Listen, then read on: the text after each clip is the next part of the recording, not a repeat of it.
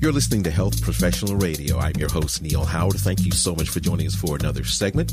You know, over the past year or so, many people have missed or postponed medical appointments due, of course, to the pandemic. Now, for people with chronic conditions like multiple sclerosis or MS, a mistreatment or delayed care could lead to disease progression and even relapses. Well, joining us here on the program is Dr. Mitzi Williams. She's joining as an expert in MS, a board certified neurologist, to talk about some of the implications surrounding missed doctor's appointments including irreversible disease progression, the importance of continuing treatment, and of course, uh, identifying disease progression as early as possible. Welcome to Health Professional Radio, Dr. Williams. Thank you so much for having me, Neil. My pleasure. Of course, I mentioned uh, that you are a board certified neurologist. Give us listeners a, a, bit of your professional background and talk about what it is uh, that you love about what you do. Absolutely. So I am a board certified neurologist, as you said, and I also am a fellowship trained multiple sclerosis specialist. So I've been working in the MS space for upwards of 15 years, and the thing that I love most is the ability to really walk on a journey with my patients and those that I get to serve. Uh, MS is a chronic disease that often comes with many ups and downs, um, and you know I uh, treasure the ability to be able to counsel people, to walk them through that journey with medications, to walk them through different family issues and transitions. Um, and so I really count it an honor to be able to do that. I consider myself a part of their families in, in many instances. Mm-hmm. So I, I, really appreciate that I get to do that. Now, you mentioned it's a chronic disease with many uh, ups and downs. What exactly is multiple sclerosis and who's impacted by MS? So, multiple sclerosis is an autoimmune disease meaning the immune system, the part of the body that normally attacks viruses and bacteria, gets confused and attacks a good part of the body.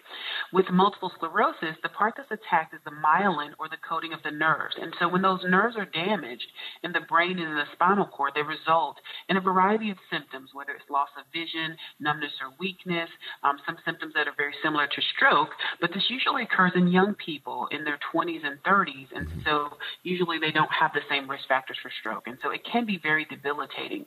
Uh, worldwide, when we look at MS, it affects people uh, primarily of Northern European descent.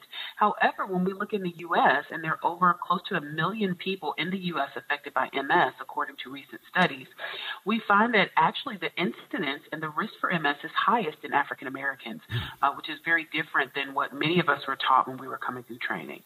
So, how does it affect African Americans and, and other people of color differently than in Caucasians? Yeah, so there are some studies that suggest that the outcomes can be worse, very similar to what we see with many other conditions like heart disease diabetes, etc. Um, there's more disability earlier. Uh, people can have walking disability up to six years earlier than their white counterparts. For African Americans, more MRI damage uh, that we see in the brain, as well as more disability over time. And some studies even suggest a little bit earlier mortality uh, for those that um, unfortunately have very severe disease and pass away related to complications. Is it more, in your opinion, or maybe not in your opinion, but in, in your, your research, environment as opposed to genetic components? And is there a genetic component to MS?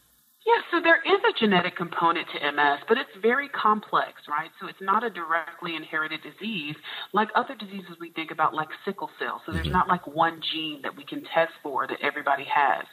Um, you know, so so they do play a part in terms of the differences we see in minority populations uh, and the worst com- outcomes in African Americans as well as Hispanic Americans. Certainly, environment and access social determinants of health probably have a lot to do with it. One of the barriers to understanding this is that we don't have very large enrollment in our clinical trials.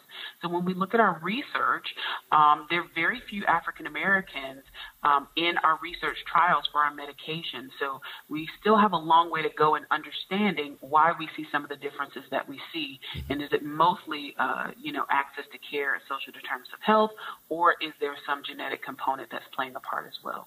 Now, of course, the COVID 19 pandemic exacerbated challenges that were already in existence long before the pandemic. Um, how much of the pandemic would you say contributed to even further disease progression in these, some of these uh, communities that we're talking about due to more isolation, more lack of uh, access to care? Yeah, so you know, COVID has really shined a light on health disparities in our country um, in all areas of medicine, and MS has been no exception. You know, the things that we've seen across all patients is that there really has been uh, difficulty accessing care. So, you know, telemedicine has really uh, been on the rise over the past year, and it's been a great tool for those who have access, but still, there are barriers for people in underserved populations internet connection, the ability to use certain devices to be able to access care. And we certainly have some, seen some people who have worsened and progressed because of their inability to access care. The other issue on top of that with multiple sclerosis is that it's not only a chronic disease, but the medications that we use to treat it often affect the immune system. So in the beginning of the pandemic, there was a lot of uncertainty about if the medications really suppressed people's immune system, which made them even more um, you know, unlikely to seek care because they were scared about exposure to the virus with their immune systems compromised. Now, obviously, you know, continuing your care as as best as you can, whether via telemedicine or uh, we're getting back to more in-person meetings. What about, uh, or what would you say to those living with MS who still may a bit may be a bit cautious about returning to in-person appointments? So I would definitely say, you know, we still want to take precautions, right? The pandemic is not completely over, right? Half of our country is vaccinated, but there certainly are still a lot of folks who are unvaccinated. So it's important to, you know, take those precautions to protect yourself, washing your hands, wearing masks, etc. But we definitely do need people to reestablish care with their healthcare facilities. One of the challenges of telemedicine is that we can't do very good exams. So, you know, if there are subtle changes from the last time we've seen someone, we may not be able to pick those up over the computer. So we are encouraging folks where appropriate to be able, if they're able to come in, to try to come in to be seen so that they can really get a good assessment um, and be able to, you know, uh, talk with their healthcare providers about the best plan of care for them and their treatment for their MS. Uh, Dr. Williams, let's talk a little bit about mm-hmm. the CHIMES clinical trial. Um, what were the results? Uh, well, what was the, the purpose of the trial? A little bit of the results, and how do you think those results will affect the MS community overall, and especially some of the underserved uh, communities that we've been discussing here? Excited about the Chimes trial. As I mentioned earlier, you know, one of the issues that we have with understanding the outcomes in certain populations, particularly the African American and the Hispanic Latino communities, is that we don't have a lot of folks involved in our research trials, and that's for a variety of reasons. Whether it's uh, patients, you know, having some mistrust and having to participate, or you know, things on the of our institutions, making sure that we're in areas where these people are located so that they can um, know about the trials and be involved. Uh, but the Chimes trial really aims to try to better understand MS in two underserved populations. So we'll be looking at uh, the African American and the Hispanic Latino American populations with multiple sclerosis um, and looking at them taking a medication that's already on the market, which is Ocrevus, a medication that's been out for some time and is an effective one.